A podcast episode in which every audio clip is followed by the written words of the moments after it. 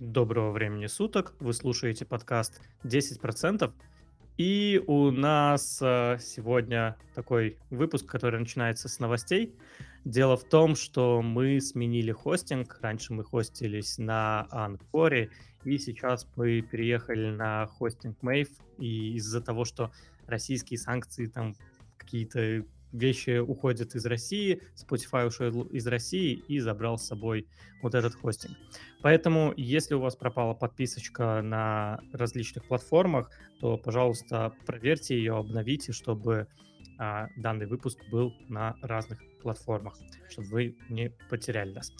А, также можно сказать, что мы будем а, первое время выкладывать этот подкаст в нашем телеграм-канале, где тоже можно подписаться.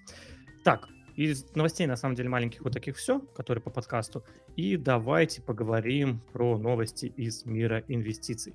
А, начнем мы, наверное, про стейкинг криптовалют. Дело в том, что часть денег сейчас хотелось бы вывести из России, вот конкретно моя ситуация. И я снова взглянул на криптовалюты, у меня уже есть а, криптовалюты уже довольно давно я их держу на кошельке и подумал, а почему бы не заняться стейкингом, э, так как э, э, деньги просто лежат, и мы можем, соответственно, их просто э, зарабатывать. И я, наверное, дам слово Руслану. Руслан, э, ты можешь рассказать нам, что такое стейкинг? Я думаю, ты можешь даже лучше сможешь это сделать, чем я. А, да, всем привет. А, вообще, что такое стейкинг? Стейкинг – это такой механизм получения пассивной доходности, да, когда вы э, вкладываете свои уже существующие активы, допустим, там эфириум, биткоин, лайткоин, что-то типа такого, и вам из-за операционных действий самого блокчейна или проекта насыпают этих монеток полностью автоматически, вы можете в любое время их вывести, и в целом так вот работает этот механизм. А, правда, а, не настолько он высокодоходный, но в целом, как э, на альтернативу пассивному заработку, долгосрочному инвестированию, вполне. Ну, на самом деле, если вот сказать с более технической, наверное, точки зрения, то есть несколько подходов, как работают блокчейны. И первый, самый основной подход — это Proof of Work, когда мы а, выполняем действия, помогаем блокчейну нашему работать, и за это мы получаем комиссию. А, ну, комиссию за переводы, там, какие блоки мы э, нашли, мы какие-то транзакции в этот блок положили и получаем с этих транзакций комиссию. А, с Proof of Stake примерно то же самое. Мы можем э, положить деньги, э, стейкаться. Это примерно то же самое, что и депозит. И за то, что мы помогаем вот, хранить деньги и за счет этого работать блокчейну, вот за счет этого мы можем получать какие-то комиссии. На самом деле, опять же, это действительно очень похоже на депозит и можно действительно просто так э, зарабатывать деньги.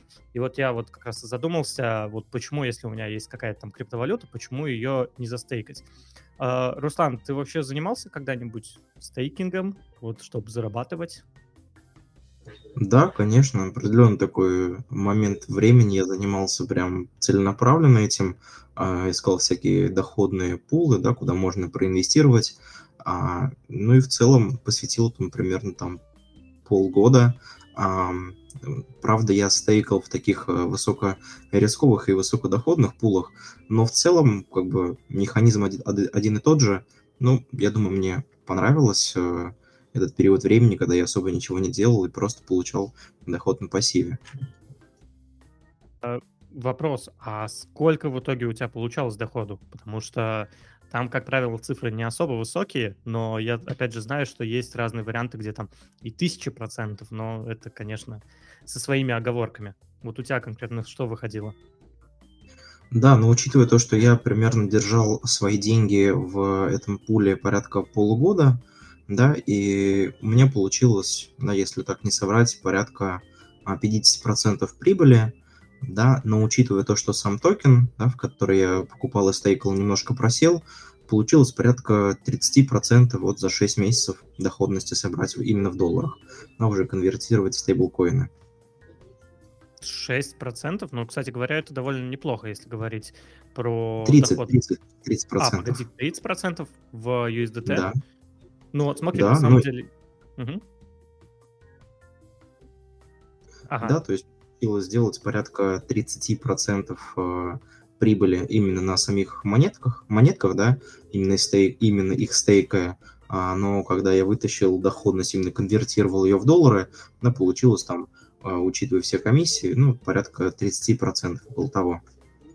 Ну, на самом деле, это овер дофига, если так подумать, то мы имеем, так сказать, депозит в банке, который дает нам там условно сколько там 1% прибыли, я не, я не знаю, опять же, в долларах там сколько сейчас, но у нас, если депозит сделать там в долларах, либо в шекелях, то ну, процент будет там может даже и в минус, наверное, уходить. То есть, э, а когда мы стейкаем в криптовалютах, то есть мы имеем какой-то депозит, то мы можем иметь э, там, и по 30% в долларах. Это ведь довольно неплохо. На самом деле, опять же, мы тем самым помогаем работе э, сети, и это на самом деле довольно неплохой способ, чтобы дополнительную какую-то доходность получить. Если вы верите в какую-то криптовалюту и хотите на долгосрок э, ею владеть, то, наверное, можно посмотреть, есть ли возможность застейкать данную криптовалюту и за счет этого получить какую-то прибыль. Э, в в принципе, на этом, наверное, все про стейкинг, потому что тут все сказано. Криптовалют довольно много разных, и а, в этом плане, ну, можно где-то подзаработать. А, вот у меня вопрос, так сказать, в зал, там, к Антону, к Даше. Вот вообще, как вам идея того, что вы владеете как, какими-то деньгами, криптовалютой, и просто так ни с чего получаете прибыль? Ну, это красота, как, как ну, вклад это... открыл и получаешь прибыль, пассивный это, доход. Это реально звучит как какая-то сказка, ты как бы вроде бы а, инвестируешь в криптовалюту, а эта криптовалюта еще и растет. Блин, какое-то сказочное будущее. Единственное, что, наверное, хочется сказать, я уже говорил, что в стейкинге есть э, варианты, где можно и по 1000% зарабатывать, но если криптовалюта, которая делает эмиссию, там, либо берет э, там, какие-то э, проценты и выплачивает вам 1000% сверху, то данная криптовалюта, скорее всего, будет сильно очень дешеветь, потому что большая эмиссия, она провоцирует, конечно же, покупки, и вы, скорее всего, останетесь только в минусе. Но в целом, если мы говорим про стейкинг, то тут можно иметь э, по 10% годовых, и это будет в каком-то смысле действительно очень похоже на депозит. Вы помогаете криптовалюте работать и просто за счет этого забираете себе комиссию.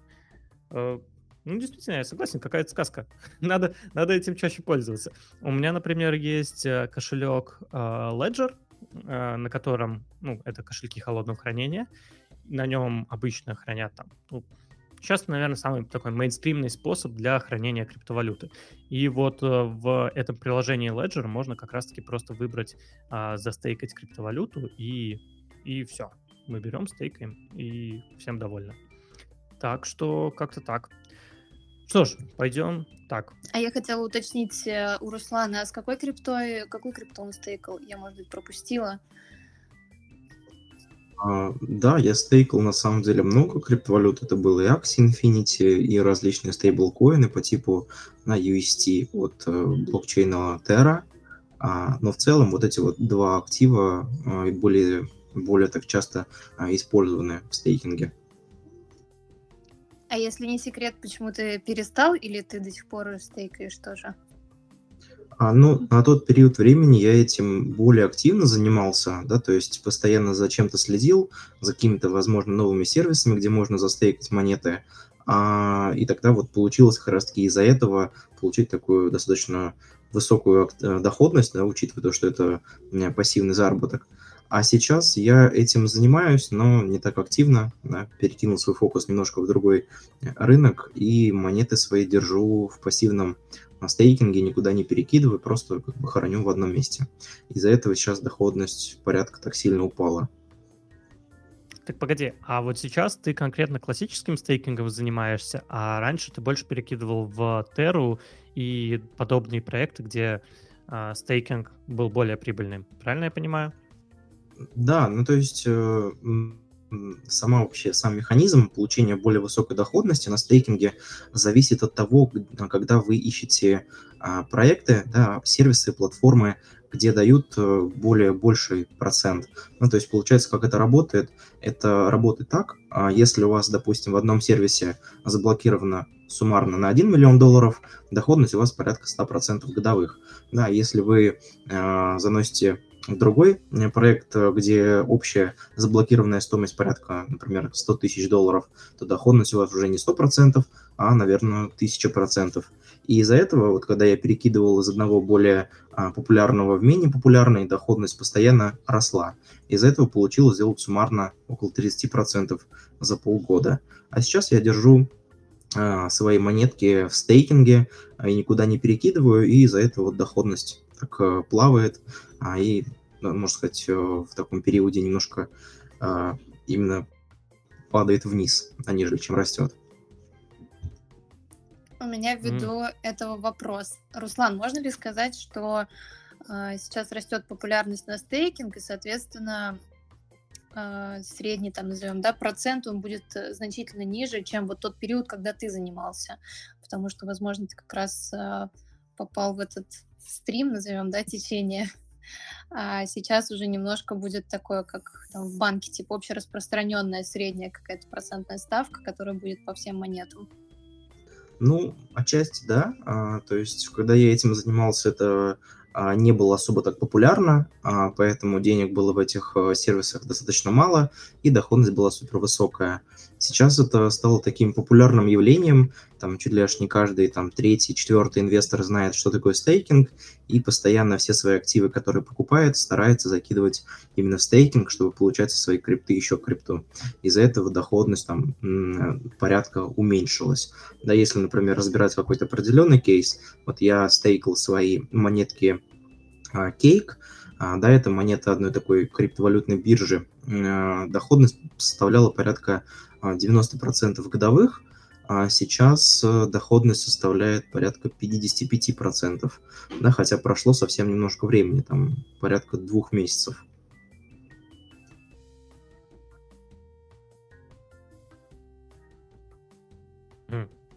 Ну, в общем, понятно, это действительно такая возможность э, увеличить свою прибыль, если вы инвестируете в криптовалюту. Э, окей, с этим чуть понятно. А, на самом деле я сейчас вот э, изучаю новости, которые тут есть э, на рынке, и что-то я вам скажу, неделька такая, небогатая на новости, не особо как-то тут много чего интересного. Ну, Потихонечку того, устаканивается просто все. Ну, ну да, как становится. бы... А, ну, наверное, можно сказать, что рынок открылся, кстати говоря. Да. Как это? Вы что, бушующий, бушующий омикрон опять в Китае? Ну, это в Китае.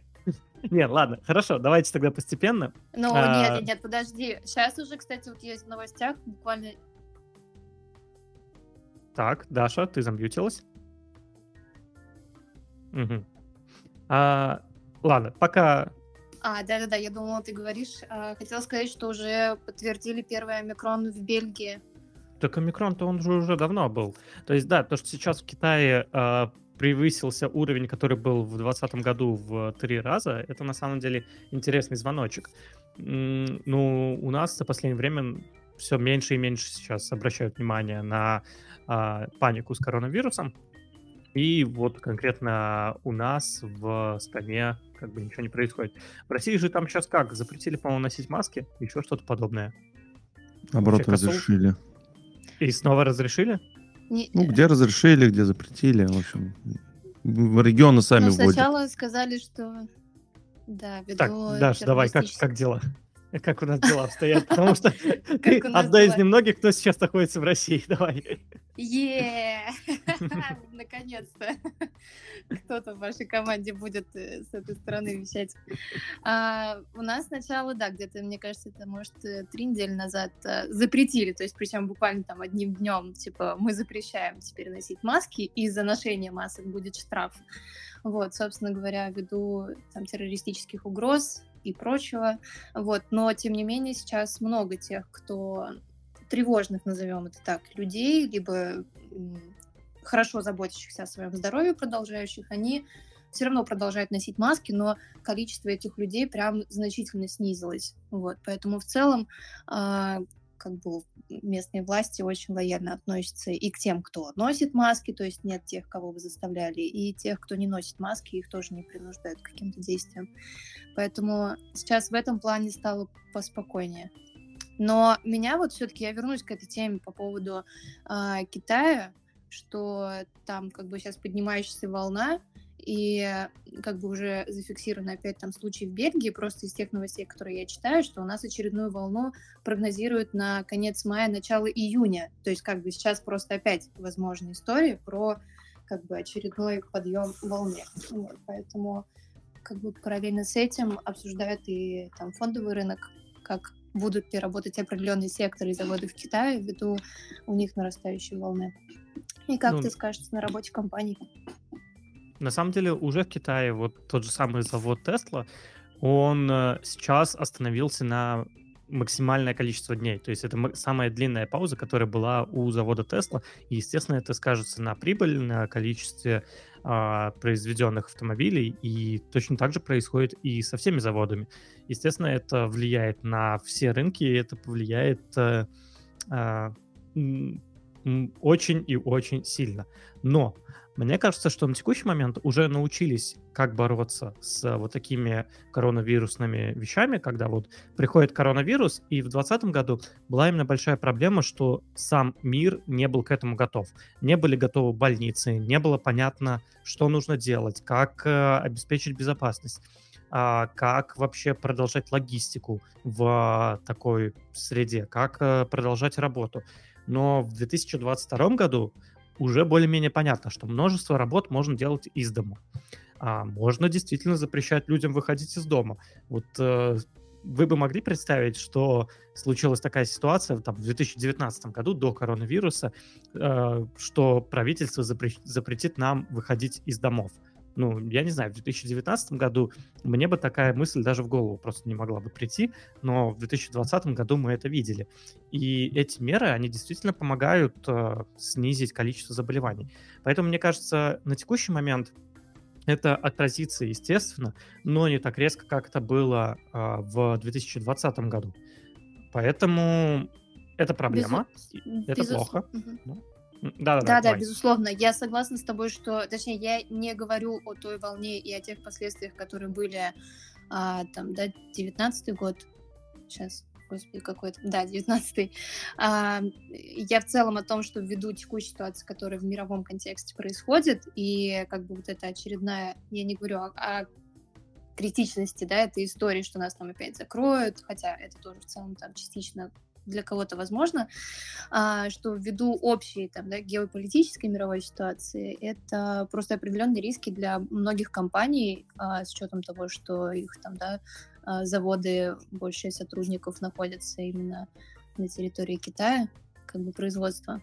Вот, то как бы риски с этим я больше, наверное, потому что я относительно недавно стала активно, да, назовем это так, заниматься инвестициями, в том числе в биток зашла, вот, и поэтому стараюсь максимально э, чутко относиться к тому, где события происходят, чтобы понимать, какие последствия они влекут для конкретных компаний. А вот, кстати, мне лично самому интересно, вот а, ты сейчас во что начинаешь инвестировать? Вот а, как э, условно то, что ты только недавно начала инвестировать, да, и вот ты сейчас нам поможешь как раз-таки так, э, видеть э, со стороны и на какие-то вещи, как делают новички. Вот можешь рассказать э, свой опыт, куда конкретно ты решила зайти? Да, окей. А, я как бы во многом ориентировалась там, да, на такие простые, назовем, правила, типа возьми ту сумму, которую тебе не жалко потерять, вот, которая тебе комфортна для проверки стрессоустойчивости, потому что э, это, правда, хорошо проверяет э, личную вот эту возможность там, да, к корреляции, к волатильности, вот, к просадкам и прочему. Я, как новичок, зашла прям вот реально в самый, в самый трэш, то есть когда только начались а, все эти... Когда началась а, военная операция, собственно говоря, я купил ОФЗ, но по, то есть там тело у меня было что-то за 850-900, И у меня, наверное, сейчас в портфеле 30% облигаций федерального займа, там краткосрочные, среднесрочные. И потом я заходила просто по мере того, как читала новости, в те компании, которые мне откликнулись моей душе, назовем это так, потому что тоже я, послушав интервью с э, классный, очень крутой выпуск прошлый с Андреем Ваниным, вот, а, мне понравился его спич о том, что нужно как бы в целом верить в ту компанию, да, в которую ты заходишь. А, у меня сейчас в портфеле, сейчас прямо одну секунду, чтобы не врать, открою. Да, кстати говоря, абсолютно с этим, потому что когда ты веришь в какую-то конкретную компанию, естественно, нужно анализировать ее, но когда ты еще в нее веришь сам лично, то, конечно, намного проще пересаживать, э, пересидеть просто какие-то просадки, и ты да. просто банально проще. Угу. Это точно. Соответственно, я диверсифицировала. У меня есть в портфеле сейчас Intel. А, почему-то меня дернуло взять Pfizer, потому что я подумала, это, кстати, то, что хотела у вас спросить, как вы считаете, будут ли, ну, потенциально, может ли Pfizer расти или нет, как бы есть ли у них какие-то индикаторы для роста, ввиду, опять же, возможных каких-то волн. Вот. А, у кого-то из ребят я слышала, по-моему, а, э, Roblox есть тоже в портфеле, кто из подкаста тоже сидит с э, Так, возможно, пока не, пока не помню. Если Нет, никто не помнишь, что ты говорил? Нет, не помню. Но никто, как видишь, не сознается. Значит, возможно, Женя а Костя. Roblox Corp. Ну возможно. Ну, ладно, окей. Возможно, окей. окей, неважно. Потом угу. я диверсифицировала по Твиттеру, ВК и Яндексу, эм, потому что Твиттер, как мы знаем, там массовый был выкуп э, акций, вот, и... Так, сейчас я могла забыть. Ты помнишь эту новость, Андрей? Да, нет? Про Твиттер? Массовый выкуп акций? Да, да, да, да, да. Но э, в целом э, так многие ком- компании на самом деле, деле делают. Нет, Это нет, называется buyback. Ты кон- какую-то конкретную нет, новость нет, конкре- нет, нет, да, да, сейчас. Окей, ты, ты пока ищешь, а мы пока можем поразгонять на вот, самом деле. Илон Маск, Илон Маск купил акции Твиттер. Вот. А, ну на и 9%, это, на этом да? фоне, да, и на этом фоне у них был тоже хороший рост недавно. Вот, угу. соответственно, взяла э, товарку Магнит, ну, таких покидал Роснефть, Сбербанк, Сигежа, Фосагра. Вот, это, собственно говоря, такие вот угу. разнонаправленные, то есть есть... Э, хотя, я не знаю, может быть, я слишком по высокой цене зашла в Сбер, в районе, по-моему, 130 мне кажется, нет, 126, но прогнозируют, что вот ввиду нерезов могут быть очень большие изменения и корреляция. А, я решила посмотреть. Для меня это пока что просто попробовать потестировать, потестировать свою стрессоустойчивость. Собственно говоря, вот такой портфель, который на 30% из ОФЗ и на 70% из акций состоит сейчас. Вот. Но пока что наибольшее, наверное, расстройство для меня не фондовый, а вот биткоин, а, потому что я зашла на достаточно высоком уровне, я так понимаю, это 46, вот. И он как бы сейчас сильно проседает. Но опять же, я зашла с таких сумм, которые для меня комфортные. Я взяла эфириум, луну и биткоин. И просто пока наблюдаю за тем, что происходит, и наблюдаю за своей стрессоустойчивостью. вот, поэтому то, как я действовала на текущих этапах. Ну, супер, мне на самом деле нравится, как ты действуешь. И раз ты предложила, можно посмотреть на Pfizer, так как ты говорила про Pfizer, то а, Pfizer, опять же, напомню, что это компания, которая занимается медициной, а, американская фармацевтическая компания. Они делали одну из лучших вакцин, которая принадлежит Pfizer от коронавируса. Тут, в принципе, все просто. А, и что можно сказать про Pfizer? То, что так как это один из лидеров в фармацевтике, то люди сейчас все дольше начинают жить, а когда они э, становятся старше, у них появляется все больше болезней, им все больше нужно э, лекарств, и за счет этого, конечно же, растет сектор фармацевтики. Поэтому, в принципе, в долгосрочной перспективе у Pfizer есть все шансы продолжить постепенно расти. Если конкретно по показателям смотреть, то компания сама по себе а, имеет капитализацию в размере 300 миллиардов долларов, то есть довольно крупная, одна из самых крупных, в принципе, в секторе фармацевтики. А, P на E у нее 13, что довольно низко а, для среднего по отрасли. Но, опять же, данные компании, они сопряжены с риском, потому что а, какие-то лекарства могут одобрять, какие-то лекарства могут не одобрять. Должно быть довольно много клинических испытаний. Ну и что еще? Если смотреть на рост прибыли, то, конечно, в 2021 году у них прибыль была 22 миллиарда, и это куда больше, чем в 2020 году. Так, 2021. Да, в 2020 у них прибыль была 9 миллиардов, а в 2021 22 миллиарда, а, потому что в 2021 они как бы, раз... в 2020 точнее, они разрабатывали вакцину, а в 2021 они собирали как раз все сливки с этой вакцины и получали за это деньги. Я вспоминал, когда там был этот коронавирус, в какие года. Так что мне кажется, да, э, хорошая инвестиция. Я Pfizer на самом деле а, тоже а, хотел сказать держу, но я продал сейчас некоторые акции, потому что просто перевожу сейчас деньги к другим брокерам, вот конкретно поближе к себе. Вот, из России, потому что по-другому сейчас деньги особо-то и не вывести, поэтому часть денег через скрипту, часть денег еще как-то. Там разные такие варианты есть. Так, что у нас еще по новостям? А, про корону. Мы про корону поговорили. То, что да, а, запутался. Что мы хотели еще обсудить? Кофе. Кофе? Ну, кофе это святое, после шоу обсудить. Э, Давай.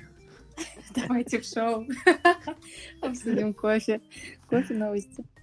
А, да, а, из новостей что-то вообще все грустно. А если сейчас вот а, погоди, вот у меня, кстати, вопрос к Даше, к, к новости, которую ты читал, про омикрон в Бельгии. Омикрон же был уже довольно давно замечен в Европе. У нас, например, он ходил еще там, месяца четыре назад. Ладно, может меньше, месяца два назад. А разве он не давно уже там? Ты имеешь в виду, что это старая новость? А, что а, это уже да. типа изжитое? А, ты знаешь, давай так, возможно, я не буду этого исключать. А, у меня просто есть ряд э, каналов, там, на которых я интенсивно, которые прямо там каждый день пушат новые какие-то поток свежих новостей. Вот. И э, как-то в связке с э, ситуацией в Китае они так написали, что ввиду истории в Китае, вот, и в Бельгии первые звоночки появились, то есть как-то я связала всю эту тему, и они связывают вот с текущей прям сейчас историей, нежели чем тот омикрон, который, да, был а, либо, может быть, имелось в виду, что там вторая очередная волна омикрона. Не знаю, столько штаммов уже выходит, ну, появляется, что в целом, мне кажется, уже там лишние какие-то короче, процесс, который происходит, просто уже говорят, да, это опять омикрон, это опять коронавирус, какие-то там куча штаммов, поэтому, э, может быть, это глобально о том, что какая-то волна есть, либо она не прекращалась. Ну, окей, ладно. Я все так же продолжаю новости, и вообще ничего интересного. Все новости про то, что кто-то ушел из России, кто-то наложил новые санкции, кто-то не может выплатить по долгам. В общем, ничего сильно интересного. Поэтому я на самом деле предлагаю закончить. Будет такой коротенький выпуск. А, сегодня у нас был очень сумбурный выпуск. А, спасибо, что дослушивали его до конца. А, напомню, что у нас есть телеграм-канал, куда вы можете подписаться. Там будут публиковаться и выпуски, и какие-то новости, и важная информация о подкасте. Всем спасибо за прослушивание. До скорых встреч. Пока-пока. Пока. Всем пока. Пока-пока. Mm-hmm.